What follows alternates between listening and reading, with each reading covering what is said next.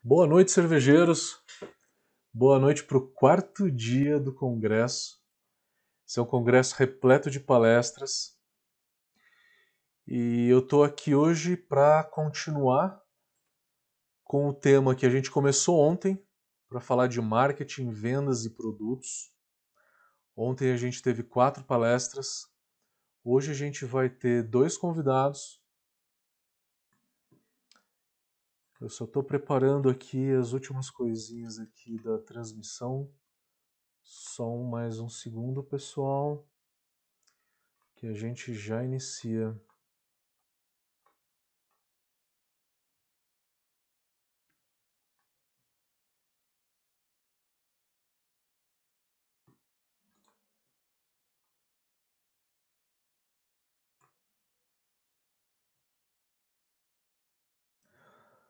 Terminando aqui as últimas configurações que a gente vai iniciar já.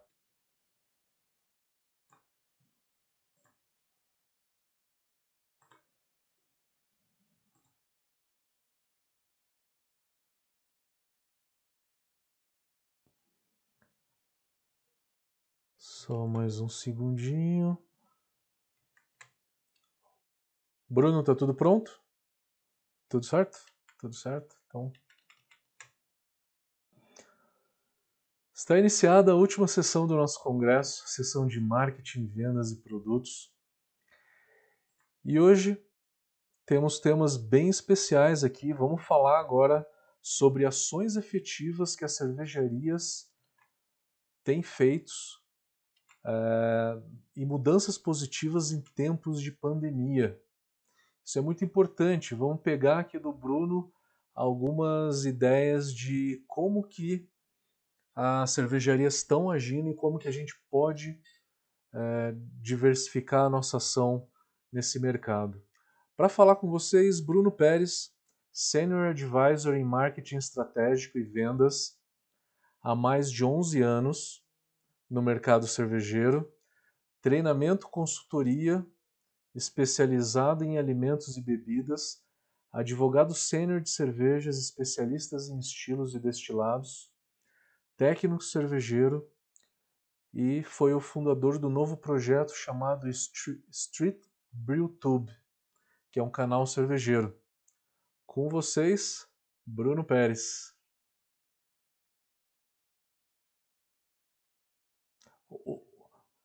O seu áudio, o seu áudio não está saindo. Espera só um pouquinho, só um pouquinho, só um pouquinho.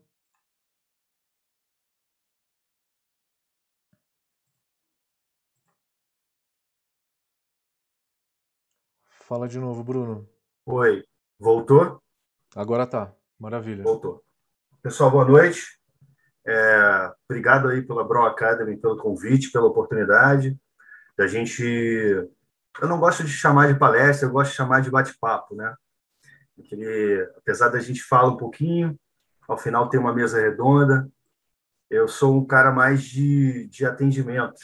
Eu gosto de, de falar, de passar um pouquinho da experiência que a gente tem mas eu prefiro também é, lidar no, no, A gente sente muita falta, né, nesse período de pandemia, das palestras ao vivo, né, lidar com aquele calor do, do auditório, enfim, é muito, muito gostoso e muito positivo. Agradeço a oportunidade, o pessoal da Bro Academy, né, e a todos vocês que vão, quem puder assistir a palestra, que já assistiram, hoje é o último dia da nossa palestra e e espero que vocês estejam aproveitando até aqui. Eu estou. Eu assisti todos os dias e participei de algumas mesas redondas e achei o cenário muito positivo. E nesse momento tão complicado da pandemia, é, nós temos que agir juntos e iniciativas como essa da Bro Academy só contribuem para que uh, quem está no mercado cervejeiro ou quem quer ainda ingressar no mercado cervejeiro faça suas projeções e, e, de alguma forma, tire proveito desses conteúdos que estão sendo disponibilizados aqui pela Brau Academy. Lembrando né, que, Matheus, tem que se inscrever né, para receber todo esse conteúdo. Quem não fez a inscrição ainda, faça, por favor, a inscrição no, no, no site, da, no perfil da Brau Academy, para poder receber todo o conteúdo das palestras. Bom, dito isso, o Matheus fez a apresentação. Eu trabalho há mais de 11 anos no mercado de cerveja artesanal, em paralelo à advocacia, né? É, foi como eu paguei minha faculdade, foi vendendo cerveja, né? Ah, comecei no mercado como vendedor, numa importadora que veio, que não existe mais, chamada Beers on the Table, uma das pioneiras em trazer cervejas importadas para o Brasil em São Paulo. É, e lá fui representante de algumas grandes cervejarias e como representante comercial despertei interesse pela cerveja artesanal e comecei a fazer todos os cursos como sommelier de cervejas, é, mestre em estilos, destilados, técnico cervejeiro, enfim, a gente não para de estudar. Adoro estudar, adoro conhecimento, todo dia eu tenho essa eu sou voraz para adquirir conhecimento. Eu gosto de estudar todo dia. Então, vamos passar um pouquinho aqui. O Matheus pediu que eu fizesse um foco em alguns, ah, algumas iniciativas que foram é, tomadas durante a pandemia que, no nosso entendimento, foram bem sucedidas, apesar de um momento muito, um cenário muito complicado, né, ah, em relação é, ao mercado de cerveja artesanal como um todo, a gente pode destacar essa questão que o brasileiro é um povo muito resiliente, né? É, profissional que trabalha no mercado de cerveja, se não tiver resiliência, aliás, em qualquer mercado, principalmente de indústria, desafiador como o mercado de cerveja artesanal, ele precisa ser resiliente. É, a gente colocou aqui um pouquinho a definição de resiliência, né?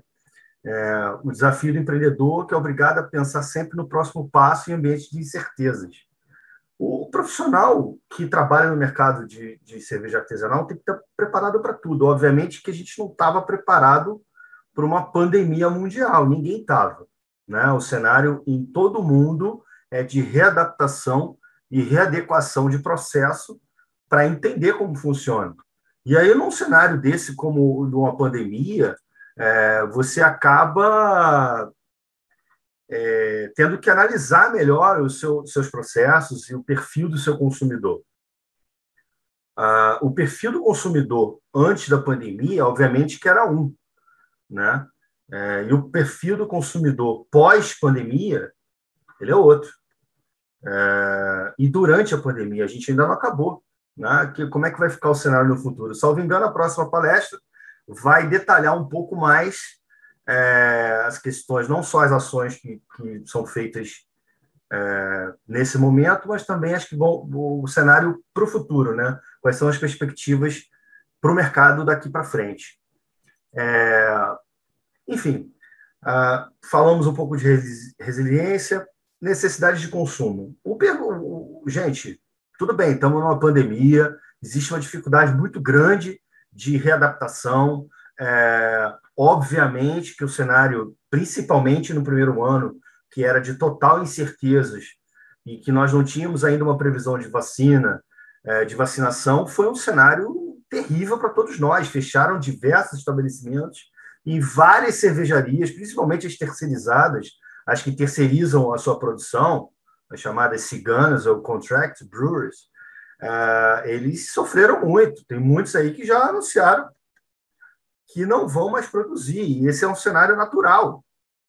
É uma seleção natural que um evento como esse, a pandemia, traz é, para a gente, para o mercado. É inevitável todos nós sabemos, quem está no mercado há muito tempo, que existem, apesar de boa, muito boa vontade, é, com todo respeito a essas pessoas, tem profissionais do mercado que vendem uma produção para pagar a próxima, sem planejamento algum. Né? Estou falando dos terceirizados. Imagino que sim. Né? Enfim, é, então, é, uma coisa é você chegar nesse cenário por conta de uma necessidade de uma pandemia. A outra é você iniciar um projeto sem planejamento, sem estratégia, sem foco e sem saber onde você quer chegar, né? Então, é, obviamente, nesse cenário de consumo, de, houve um aumento de consumo de e-commerce. Eu mesmo é, implementei um e-commerce antes da pandemia e, por sorte, né, Eu, eu fechei uma loja física no Rio de Janeiro, que a loja física não estava indo bem, com uma crise em 2017. Implementei o e-commerce antes de, de, entrar a pandemia. Teve um aumento das vendas de 300% do, do e-commerce. Tanto que é, tivemos uma proposta, acabei passando o negócio. Eu não sou mais, não estou mais vinculado ao e-commerce que eu implementei. Agora estou fazendo apenas consultoria. Achamos uma, veio uma proposta interessante, a gente passou o negócio. E aí o que acontece? É, ou seja, quem está operando no, no, marketplace, com o delivery, com o e-commerce, é, nesse cenário que teve que fazer essa transição, transição, quem soube fazer essa transição, ou quem já estava operando de forma efetiva nesse mercado, nessa linha de frente, hum, sofreu com a pandemia, claro, mas não foi tão afetado como quem nunca é, atendia esses, esses mercados, né? Então, numa pandemia também podem surgir boas oportunidades de é, negócios na área digital. Ontem foi a palestra de marketing da Érica, é, fantástica palestra, demonstrando é, várias formas de você incrementar o e-commerce. Quem não, não teve a oportunidade de assistir a palestra ontem, fica gravado, né? Isso é legal para quem não puder assistir, inclusive a nossa, quem está aí assistindo agora, depois que ela ficou gravada, seja muito bem-vindo.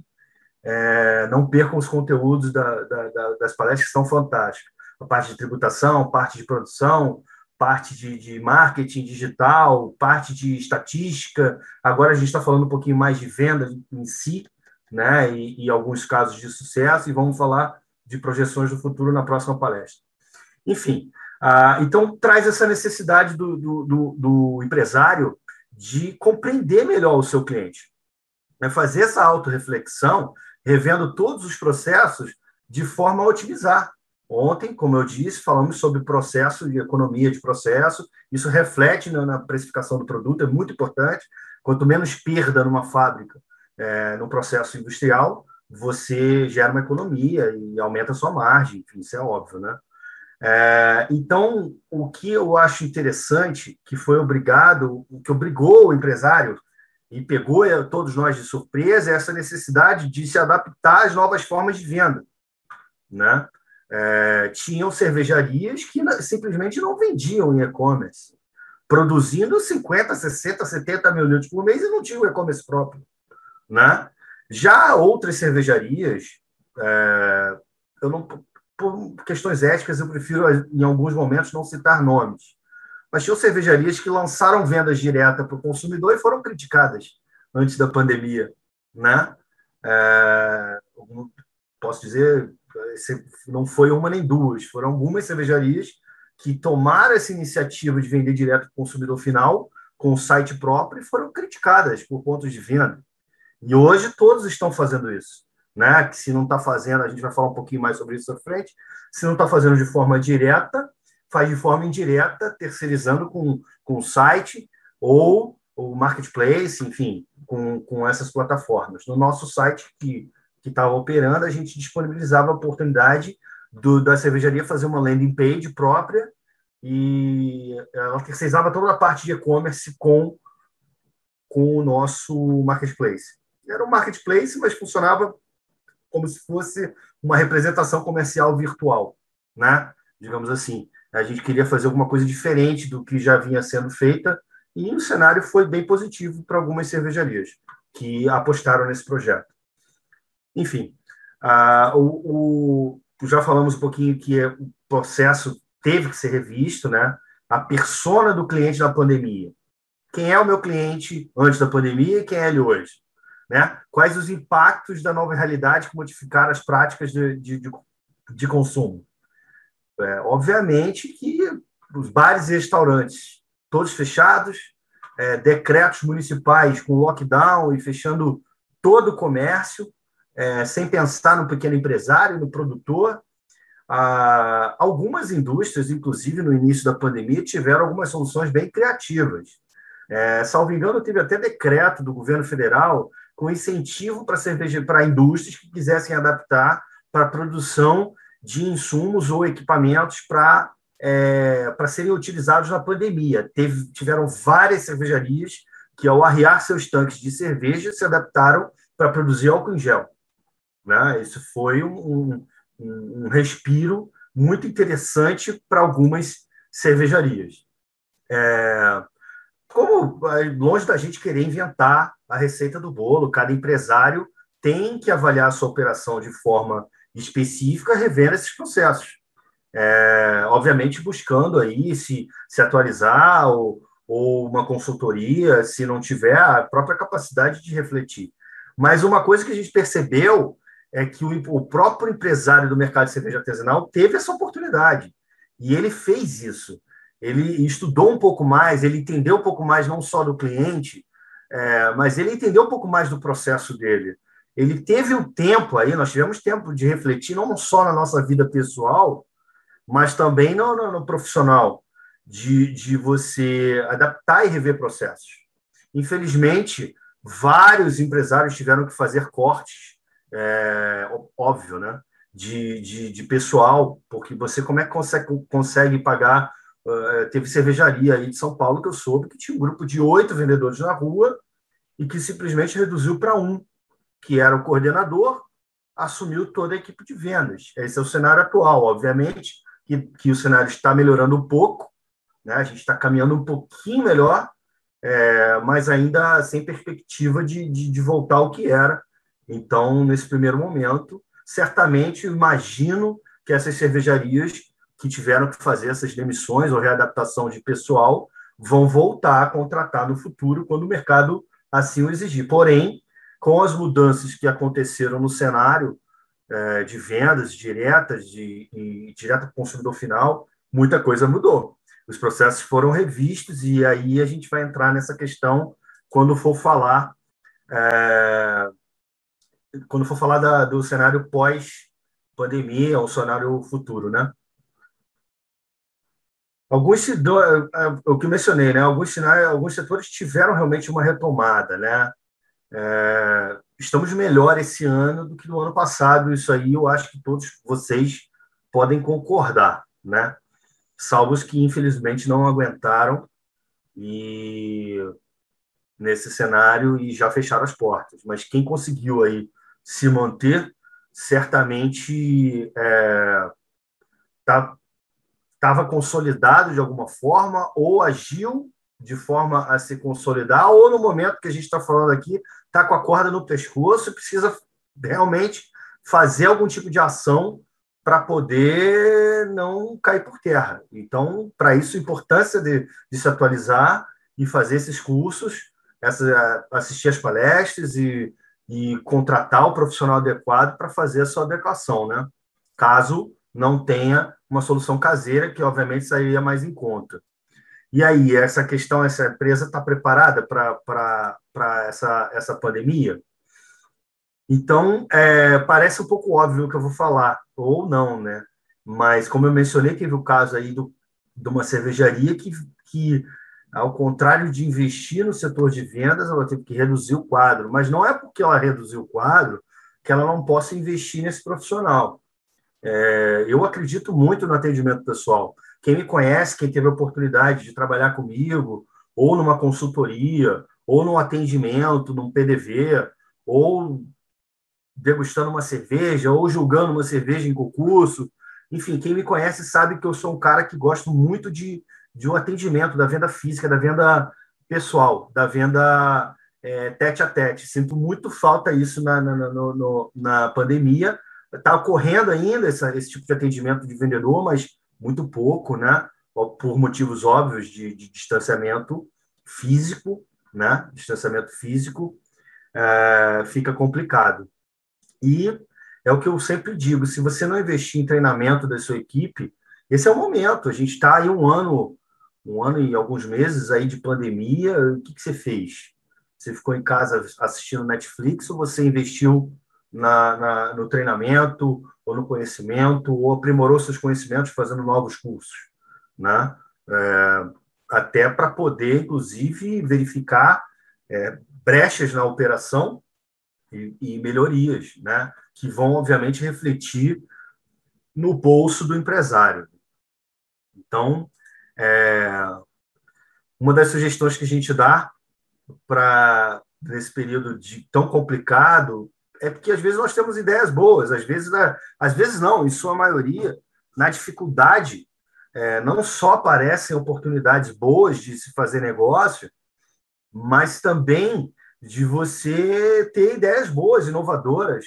Nós estamos vendo aí, ontem foi mencionado isso na palestra, alguns produtos novos que, que as cervejarias estão lançando, hard seltzer, é, hidromel, é, enfim, é, teve cervejaria que lançou aí é, papel para enrolar cigarro, né? Enfim, que pode ser utilizado para outras coisas também. Mas, enfim, é, produtos que vão atingir o seu consumidor. Se aquele produto é para o seu consumidor, você pode atingir ele de forma direta.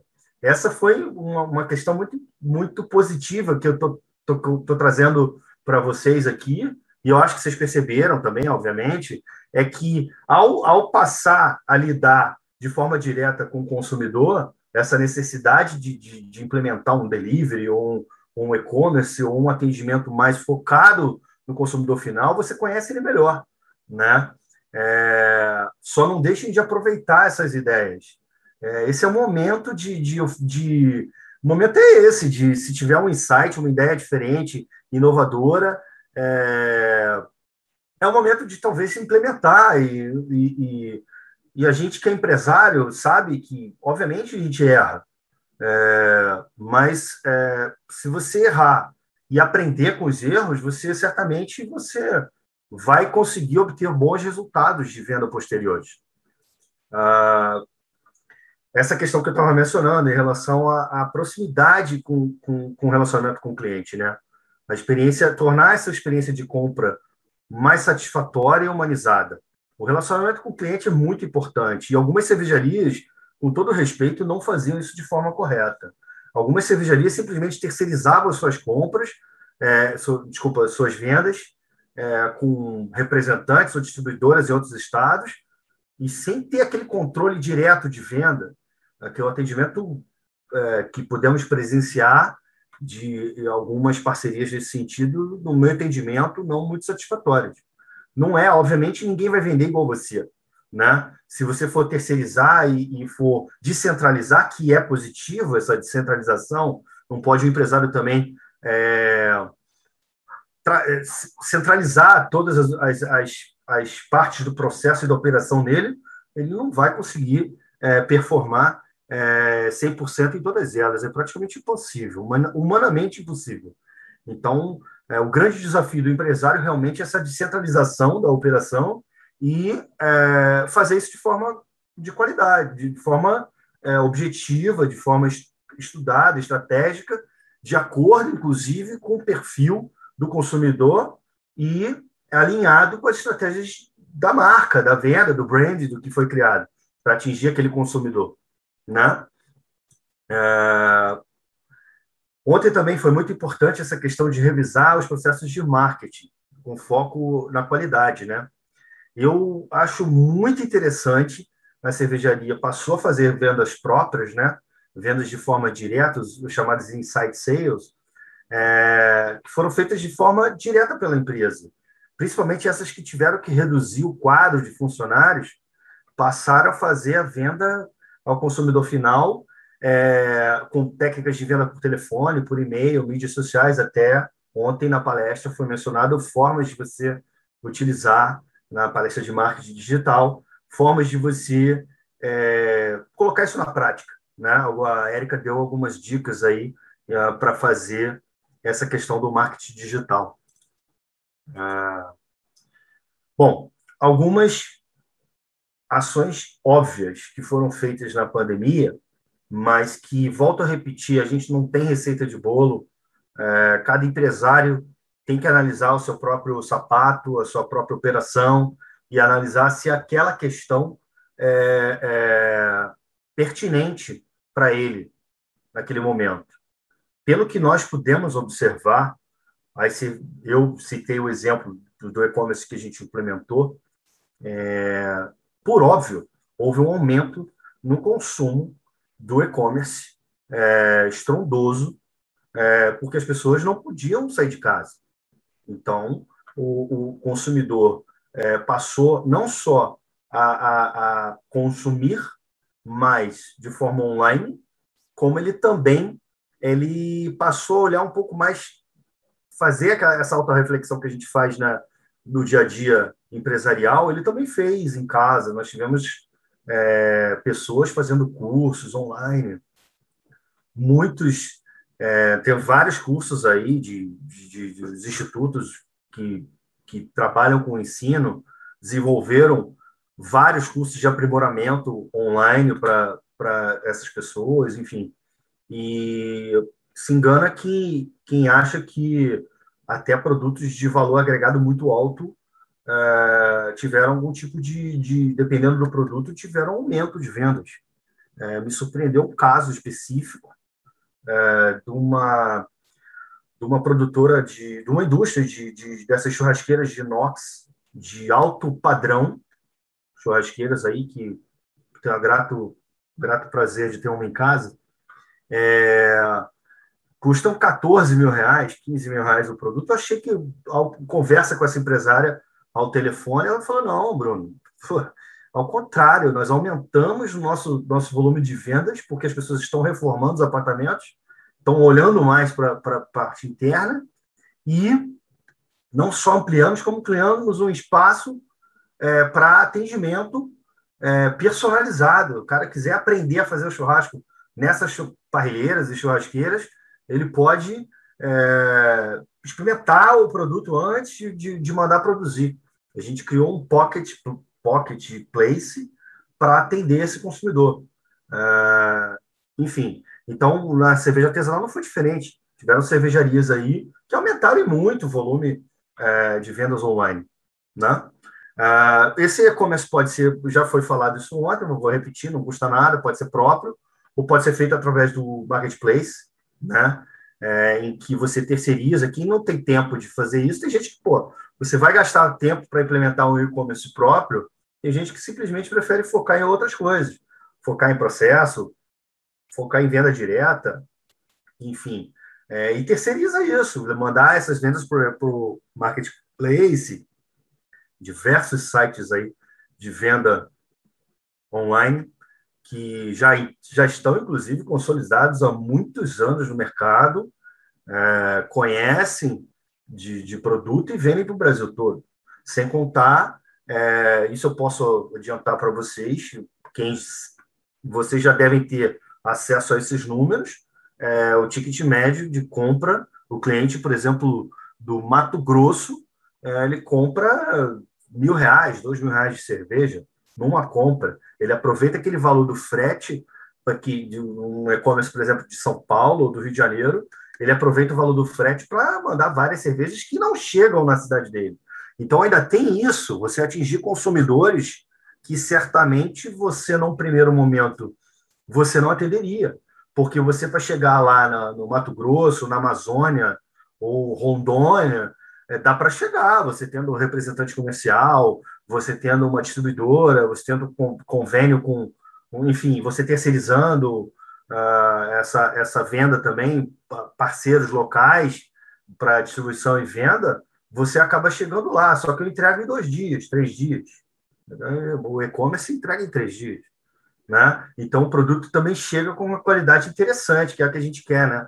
Se você for ver, for, vender para um, um distribuidor em outro estado, por exemplo, você tem toda a cadeia logística de caminhão, é, refrigerado ou não. Se for refrigerado, já encarece. Aí você manda esse caminhão para outro estado, aí o distribuidor recebe, aí ele armazena no local dele. Será que ele está armazenando de forma correta? Né? Bom, enfim, armazenou de forma correta, passa para o consumidor. Esse produto rodou o Brasil inteiro para chegar lá do outro lado.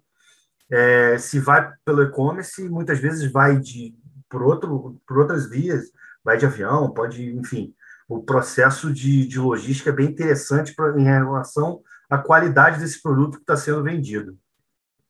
Já falamos aqui também a, a, questão da implementação do delivery, que pode ser próprio ou terceirizado. É um desafio para o empresário.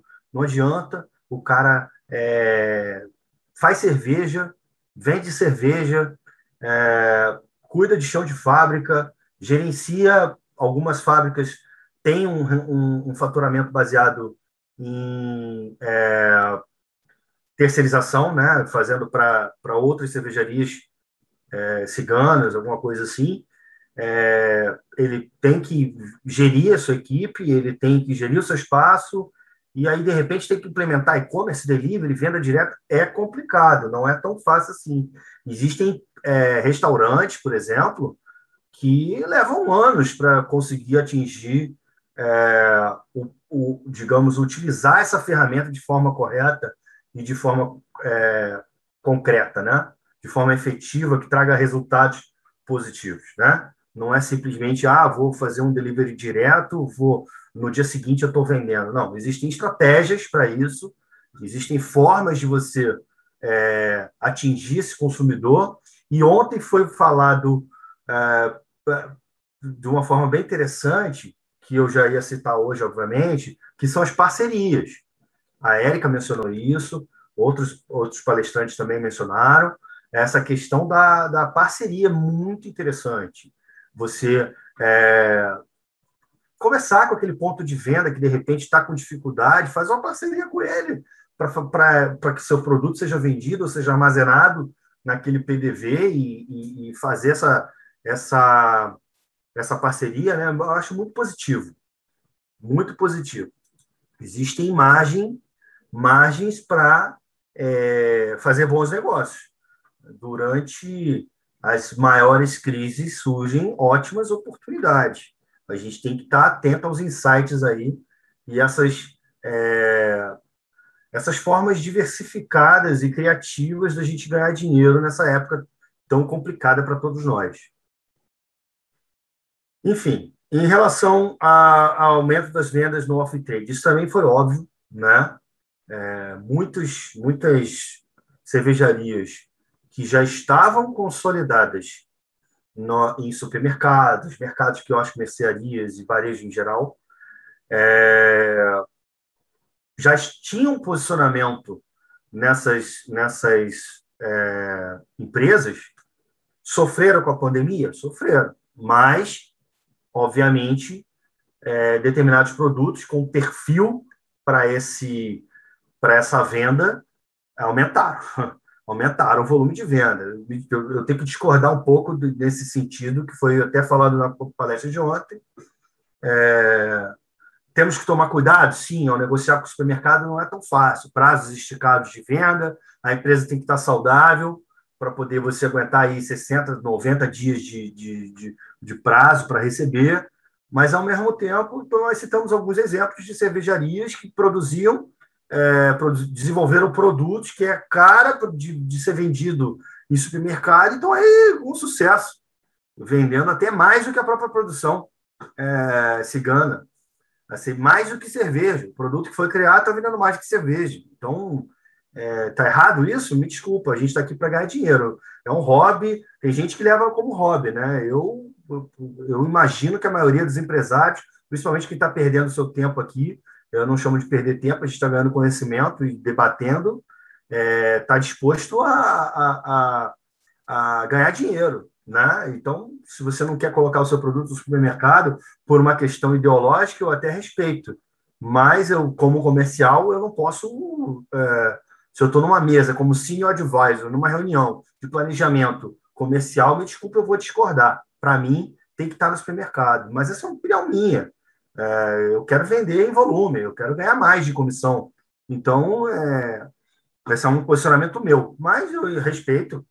Existem cervejarias, inclusive, que não querem supermercado ponto final, que é, querem vender é, determinado volume específico para público específico, fazer é, menos litros daquele determinado produto para atingir um consumidor específico, fantástico. Se está feliz, está ganhando dinheiro, aí é questionável.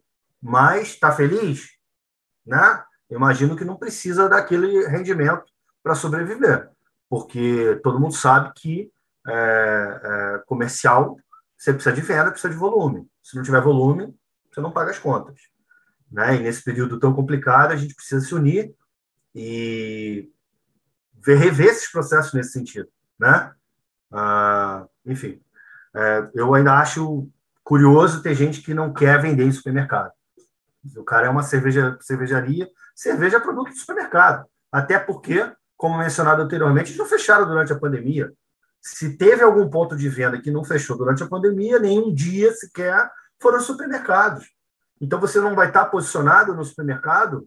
Outra coisa, quando fala em supermercado, não pensem apenas em grandes redes, que essas realmente vão, quem vende para ele sabe disso, vão te dar uma margem muito pequena, vão escalpelar para você colocar o teu produto lá dentro, vão exigir bonificação, vão exigir é, ações na gôndola, perfeito.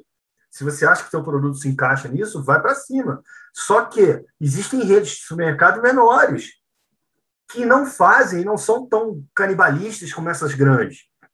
Entendeu? Redes de. Pô, São Paulo, quem, quem conhece o mercado de São Paulo sabe. Existem redes de supermercados no interior de São Paulo que são fantásticas, com oito lojas, mas que compram pra caramba. Entendeu?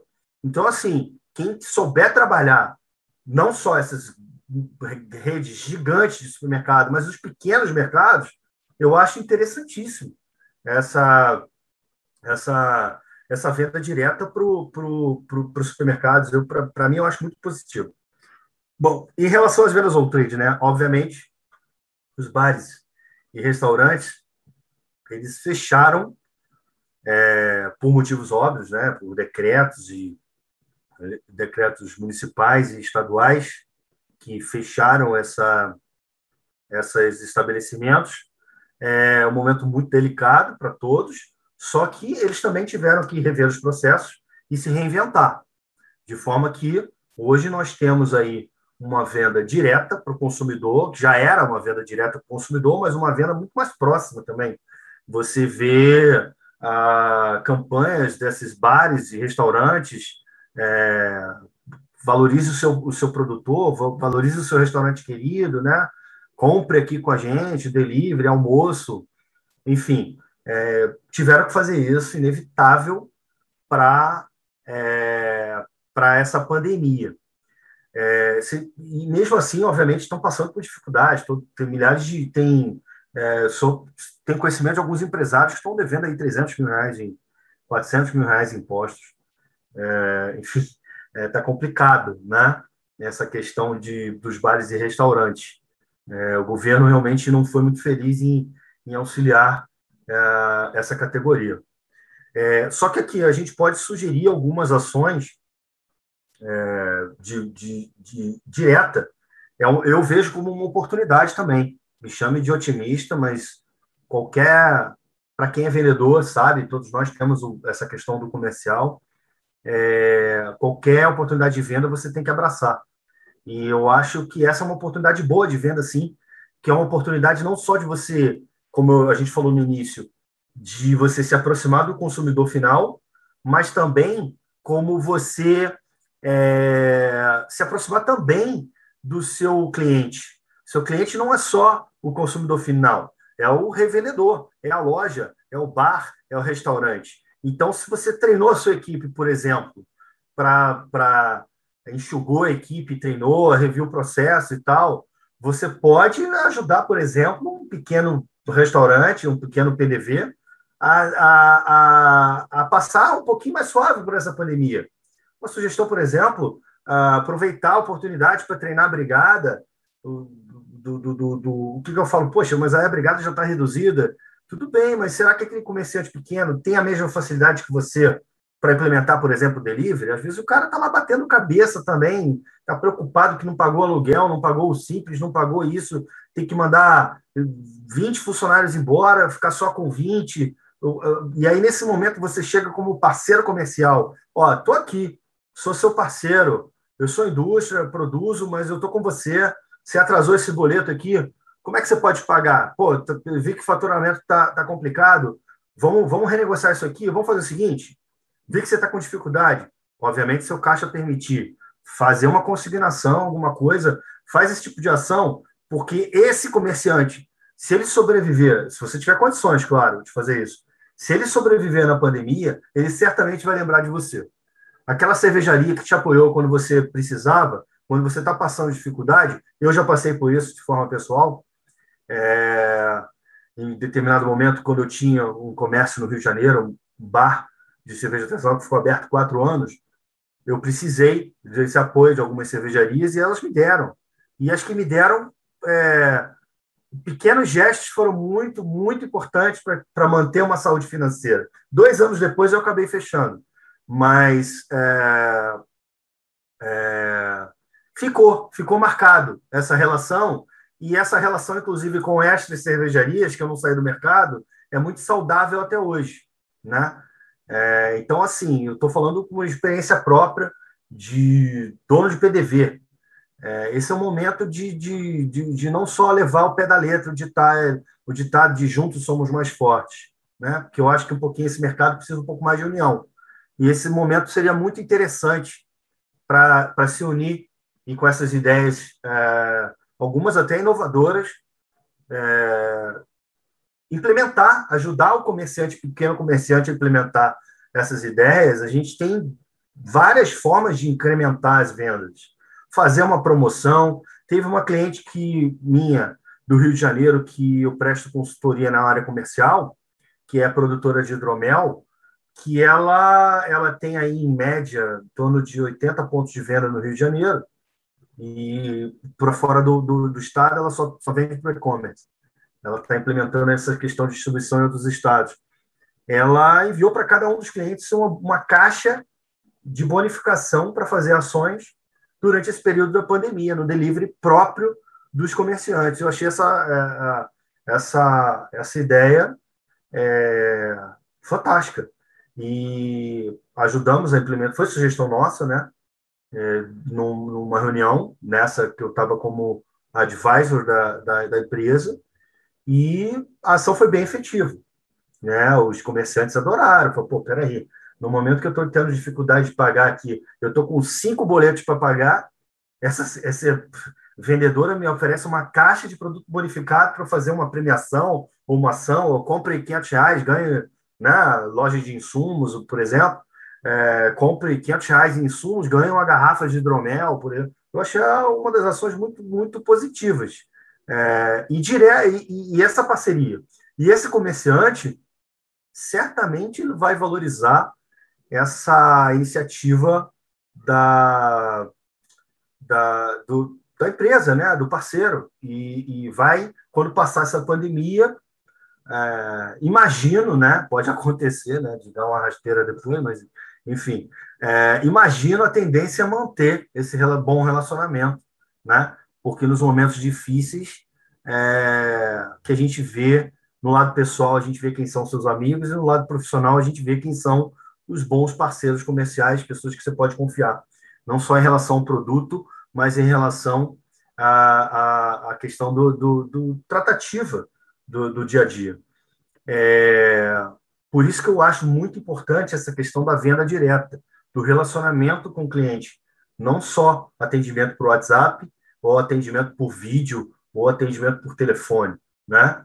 Tem vendedor aí que simplesmente manda tabela pelo WhatsApp e não visita ponto de venda, não vê como é que está o produto na prateleira. Os resultados são questionáveis. Se você não estiver vendendo um produto ripado ou um produto extremamente consolidado, é questionável se você vai conseguir atingir determinados resultados. Então, durante a pandemia, outra questão muito interessante, deixa eu beber água aqui porque eu falo pouco.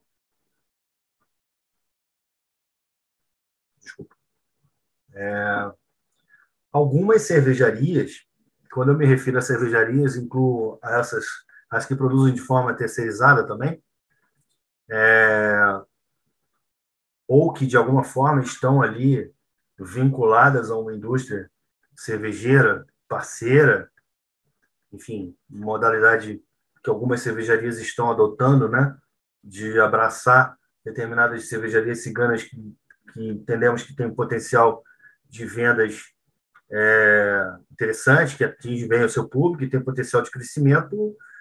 Algumas cervejarias grandes estão adotando essas essas ciganas e, e trazendo essa, é, essa, dando toda a estrutura para que possa desenvolver novos produtos, né? Isso é bom para todo mundo, é bom para a cervejaria, é bom para o pro processo criativo, né? Enfim, e bom para o consumidor que consegue de repente uma cerveja extremamente diferenciada é, chegar de repente com um preço até mais em conta, mais atrativo. É, algumas cervejarias abriram seus pontos de venda direto, próprios. Né? A gente pode citar vários exemplos aqui, que abriram inclusive em outros estados. Tem algumas cervejarias com modelo de franquia. Né? O caso da Dogma, por exemplo, de São Paulo, que já fazia antes da pandemia, é verdade. É, é, algumas outras cervejarias estão fazendo esse modelo de franquia para outros estados. Eu acho interessantíssimo é, esse modelo de você implementar um ponto de venda direto para o seu consumidor final em outros estados. É, temos aí um exemplo muito positivo e até internacional, por exemplo, da Overhop, né, que não só tem um bar em Botafogo, do querido Barufa, está aí vendendo no Canadá, né? É um sistema de, de, de, que produz lá no Canadá também. Acho fantástica a ideia.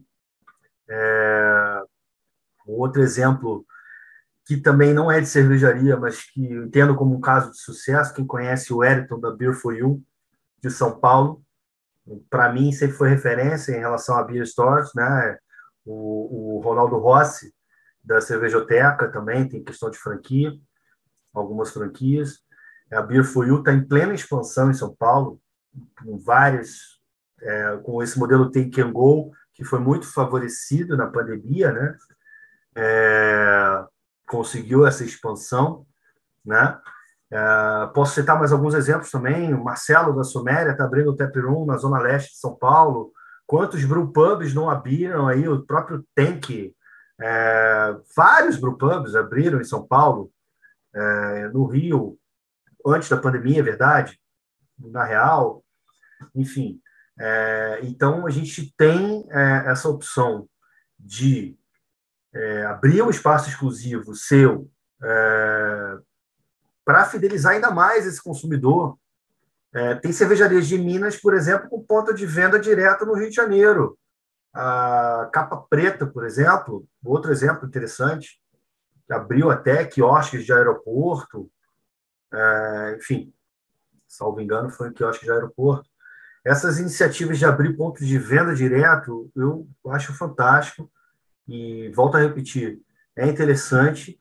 Se for para o pub, você incrementa ainda mais, que você pode oferecer uma experiência única naquele local. Exemplo da Everbrew, que abriu uh, o Brewpub em Santos, era cigana, abriu o Brewpub em Santos, foi um sucesso, já está em expansão, abrindo fábrica. A fábrica está gigante, a fábrica da Everbrew, no mercado municipal, se não me engano, em Santos. Então, é, você pode em relação a novidades, a desenvolver novos produtos. Vocês sabem que num, numa escala muito menor fica muito mais fácil você fazer testes de receita. Mais ainda, você desenvolve um produto, se você tiver um, um pequeno brewpub, a cervejaria, ela consegue, de repente, desenvolver determinado produto e já testá-lo com o consumidor final antes de produzir em larga escala. Isso eu acho fantástico.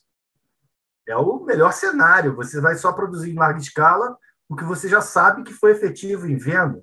Então, ah, tem investimento? Tem, mas tem cervejarias que terceirizam isso, que é o caso, por exemplo, da Dogma, franqueando aí a questão do brewpub. É o caso é, de algumas cervejarias que é, fazem também isso até de forma direta com pontos de venda. Bom, quem ganha com isso tudo é sempre é o consumidor o consumidor final, né? É, deixa eu... A gente ainda tem alguns minutos aí da, da apresentação. Eu queria aproveitar para citar essa questão do, do desafio, né, da humanidade, é, da pandemia. Essa foi uma citação do Papa Francisco. Me perdoe aí quem, em relação a quem não tem religião. É, apesar de ser uma citação voltada para o meio ambiente, acho que tem, tem a ver, porque se o grande desafio da humanidade será sair da pandemia de Covid-19 melhor do que entrou, tanto como sociedade como no cuidado da natureza. Eu acho importante essa, essa questão não só em relação ao meio ambiente, mas trazendo para o nosso cenário é, o que a gente puder aprender nessa pandemia em relação a adquirir conhecimento, a revisão de processo, a, a aprimoramento pessoal, profissional, é, treinar as equipes. A gente, eu pessoalmente fiz muito isso de aproveitei a oportunidade também para treinar a minha equipe. Muitos sabem que eu sou advogado, tenho um escritório no Rio de Janeiro e, em paralelo, faço as consultorias na área comercial.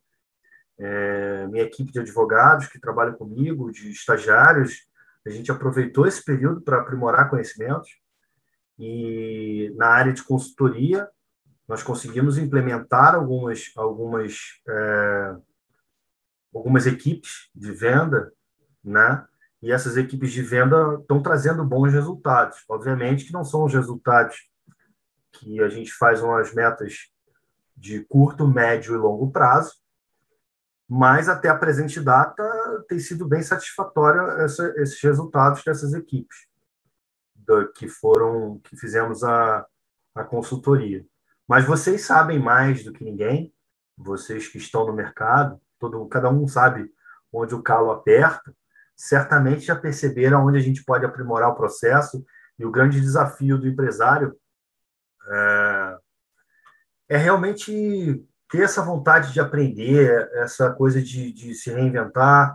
Eu acordo todos os dias querendo aprender alguma coisa nova. O que, eu vou aprender hoje? O que, que eu vou mudar? Eu sou meio imperativo nesse sentido. Eu, eu, gosto de ser assim. Eu acho que é positivo. Eu não vejo como, como defeito. É... Então, eu gostaria de passar essa mensagem um pouco para vocês. A gente não tem a pretensão nenhuma aqui de, de ser o dono da verdade.